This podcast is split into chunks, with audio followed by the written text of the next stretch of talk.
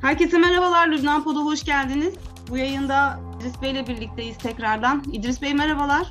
Beyrut'tan selamlar. Nasılsınız? Çok iyiyiz, teşekkür ederim. Siz de iyisiniz umarım. İyiyiz, çok teşekkür ederiz. Lübnan'ın gündemi yine çok yoğun ve bu yoğunluklar daha çok ziyaretlere odaklanmış durumda. Bu ay başında yine çok ilginç ve Lübnan'ı ilgilendiren ziyaretler yapıldı. Yapılmaya da devam ediyor. Fransa'dan başlayalım mı? Fransa'nın 4 Aralık'ta başlayan bir körfez ziyaretleri oldu. Bunun Lübnan açısından önemi ve aslında önce Fransa açısından önemini ben öğrenmek istiyorum sizden. Her iki taraftan da bir bakalım. Nasıl değerlendiriyorsunuz bu ziyareti? Aslında Macron'un Körfez ülkelerine yapmış olduğu ziyaret Lübnan'ın e, direkt ilgilendiriyor. Malumunuz Körfez ülkeleri ve Lübnan arasında ciddi bir e, diplomatik e, kriz var. Söz konusu ülkeler Suudi Arabistan başta olmak üzere Birleşik Arap Emirlikleri, Küvet ve Bahreyn 29 Ekim'den bu yana Lübnan'la olan tüm diplomatik ve ticari ilişkilerini kesmişti ve bu durum halen bu şekilde de devam ediyor. Macron e, Körfez ve Lübnan arasındaki ilişkileri yani buzların erimesi, tekrardan diplomatik ilişkilerin başlaması için bir girişim başlattı. Aslında bu girişimin farklı yönleri var. Birincisi Lübnan'da özellikle yaklaşan seçimler öncesi tekrardan bu ülke içerisindeki ağırlığını hissettirmek. Bunun yanında kendisi henüz seçimlere katıldığını belirtmese de e, Fransa seçimlerinden önce dış politikada elini güçlendirmek için bir e, atak yaptı. Birleşik Arap Emirlikleri ile ciddi anlaşmalar imzalandı. Ardından Suudi Arabistan'a geçti. Suudi Arabistan Veliaht Prensi Muhammed Bin Selman ile Mikati ve Macron arasında ilk defa üçlü bir telefon görüşmesi gerçekleşti. Normal şartlarda Suudi Arabistan herhangi bir temasta bulunmamıştı 30 Ekim'den bu yana. Ancak Macron girişimiyle Mikati arasında bir görüşme oldu.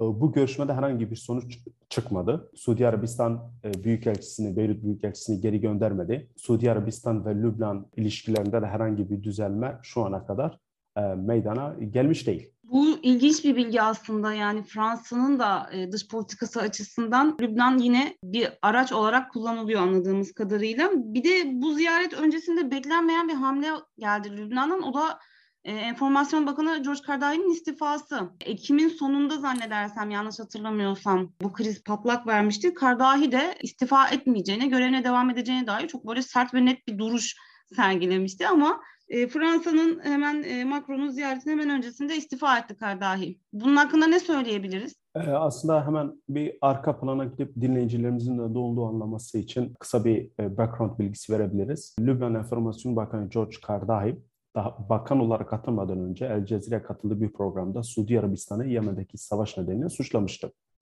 E, programın kendisi bakan olarak atandıktan sonra yayınlanmasıyla büyük tepkilere neden oldu. Suudi Arabistan sadece Kardahi değil, Lübnan'daki Hizbullah'ın aktiviteleri ülkede artan nüfusu nedeniyle diplomatik ilişkilerini e, kesti. Kardahi'den istifa talepleri gelmişti e, Lübnan Başbakanı Necip Mikati kendisinden fedakarlık yapmasını, ülkenin manfaatlerini koruması, körfez ilişkilerinin yeniden e, iyileştirilmesi için krizin patlat verdiği günden hemen sonra istifa etmesini talep etmişti.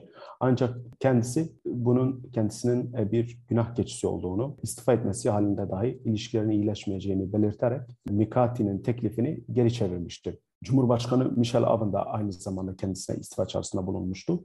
14 Mart koalisyonunda bulunan Hizbullah ve İran ve Suriye rejimi karşıtı koalisyondaki tüm siyasi partiler de ülkenin daha fazla kaosa gitmemesi, ekonomik krizin derinleşmemesi, Körfez'deki dost ülkelerle ilişkilerin e, kopmaması için Kardahi'den istifa etmesini e, talep etmişlerdi. Tüm ülkedeki siyasi partiler, başbakan ve cumhurbaşkanının taleplerine rağmen Karday herhangi bir geri adım atmadı. Ancak e, Macron, Körfez ülkelerine Lübnan için başlattığı girişimden önce Kardahi Macron'a destek için Lübnan Enformasyon Bakanlığı'nda düzenlediği bir basın toplantısıyla önce Macron'a teşekkür etti. Ardından Lübnan halkı ve Körfez'de yaşayan Lübnan halkı için görevinden istifa edeceğini söyledi istifa ederken de herhangi bir şekilde Körfez ülkelerinden özellikle Suudi Arabistan'dan bir özür dilemedi. Bu neyi gösteriyor? Ülkede bir bakan tüm taleplere rağmen ülkesinin menfaati için değil, başka bir ülkenin cumhurbaşkanının başlattığı inisiyatif doğrultusunda istifa edebiliyor. Bu da ülkede siyasi partiler arasındaki parçalanmışlığı, e, ülkenin kamu çıkarının başka bir ülkedeki e, siyasetçinin ya da Cumhurbaşkanı'nın talebi üzerine istifa edebileceğini gösteriyor. Lübnan'daki siyasi parçalanmışlığın aslında Kardahi üzerinden çok daha iyi bir şekilde görülebileceği kanaatindeyim.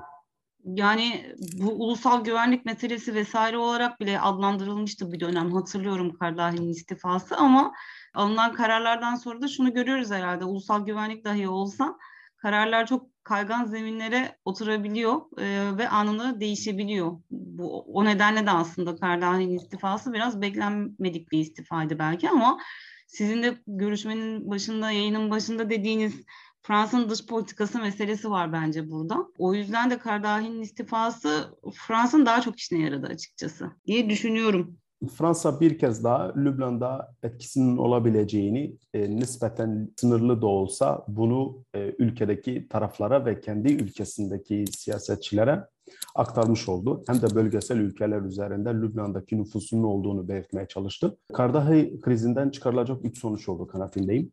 Birincisi İran ve Hizbullah isterse ülkede bir kriz çıkartabileceğini gösterdiler. İkincisi Suudi Arabistan'ın Lübnan'a ilişkileri kesmesi halinde bir bakanı istifaya götürebileceğini e, belirtti. Ve bunun ötesinde Fransa ülkede isterse bir bakanı istifa teklifini kabul ettireceğini gösteriyor. Bu yüzden yani İran, Suudi Arabistan ve Fransa'nın ülke içerisindeki nüfuzu Kardahi'nin olayında çok iyi görülebiliyor bence. Çok ilginç bir örnek gerçekten de. Yani Şarbel Vehbe'den biraz daha farklı bir durum var burada. Şarbel Vehbe'nin e, geçen Mayıs'taki istifası çok kolay olmuştu. Oradan evet. da Fransa'dan doğrudan bir müdahale gelmemişti. Şimdi bir de Necip Mikati'nin bir Kahire ziyareti var bu aralar. Yani dediğim gibi e, Lübnan'ın gündemi ziyaretlerle dolu. Necip Mikati Kahire'de. Bunun arka planında tabii Lübnan'a elektrik sağlanması çabası var. Bunu da böyle bir tarihi arka planına bir baksak boru hattı sanırım 2000'de ilan edilmişti. Yani yapımı başlan yapımına başlanmıştı. Ürdün, Mısır, Suriye üzerinden Lübnan'a bir elektrik tedariki söz konusuydu o zamanlar galiba. Onu biraz açabilir miyiz ve şu andaki mevcut durumu nasıl değerlendireceğiz? Bu hocam e, malumunuz e, Lübnan'da özellikle bu yılın başından itibaren ciddi bir enerji krizi var. Bunun sebebi de ekonomik kriz. Aynı zamanda yetersiz altyapı. Lübnan bu elektrik krizini ortadan kaldırmak için iki önemli girişimle başladı. Birincisi e, Mısır doğal gazının sizin de bahsettiğiniz gibi daha önce işleve geçen ve 2011'deki Arap Baharı ya da Suriye'deki iç savaş nedeniyle atıl duruma düşen doğal gaz boru hattının tekrardan aktif edilmesi.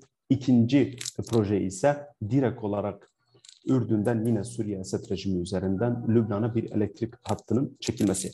Şimdi en yakın olan ve gerçekleşmesi yüksek ihtimal olan proje Ürdün üzerinden, Ürdün'den Suriye üzerinden Lübnan'a elektrik hattının çekilmesi. Lübnan Enerji ve Su Bakanı geçen hafta bir açıklama yaptı. Update bilgi olarak projenin nihayete kavuştuğunu, imzaların zaten atıldığını, kısa bir süre içerisinde Ürdün elektriğinin Lübnan'a geleceğini belirtti. Parantez içerisinde şu anda Lübnan'da da elektri, e, devlet elektriğinin 4 saatte aşmadığını da belirtelim dinleyicilerimize. Bunun yanında yine alternatif bir enerji kaynağı olması, ülkede doğal gazın kullanımının artırılması ve aynı zamanda elektrik santrallerinde doğal gazla üretim yapılması için Mısır'la görüşmeler devam ediyordu. Bu konuda da ABD yeşil ışık yakmıştı.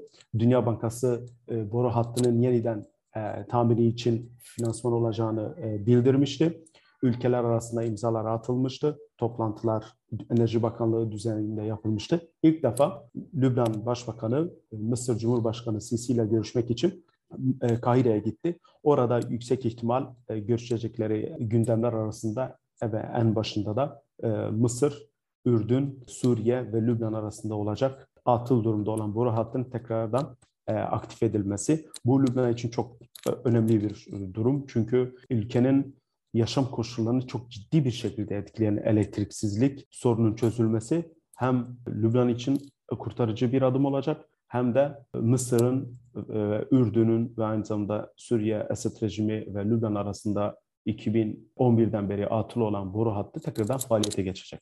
Bu da çok önemli bir gelişme aslında Lübnan için. Buradan da o kadar çok sonuç çıkartılabilir ki belki. Yani hem Lübnan'ın elektriğinin, elektrik sorununun çözülmesi meselesi hem Necip Mikati'nin prestijini bir yerlerde tekrardan toparlama çabası çünkü Körfez'le ilgili çok ciddi krizler yaşadı ve e, bütün attığı adımlar e, sonuçsuz kaldı.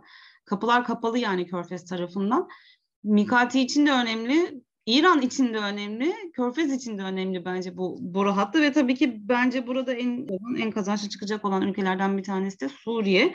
Bununla ilgili yakın zamanda açılacak dediniz. Yani yakın zamanda o zaman Lübnan e, kısmi olarak da bir elektrik e, rahatlamasına gidecek diye umut ediyorum ben açıkçası.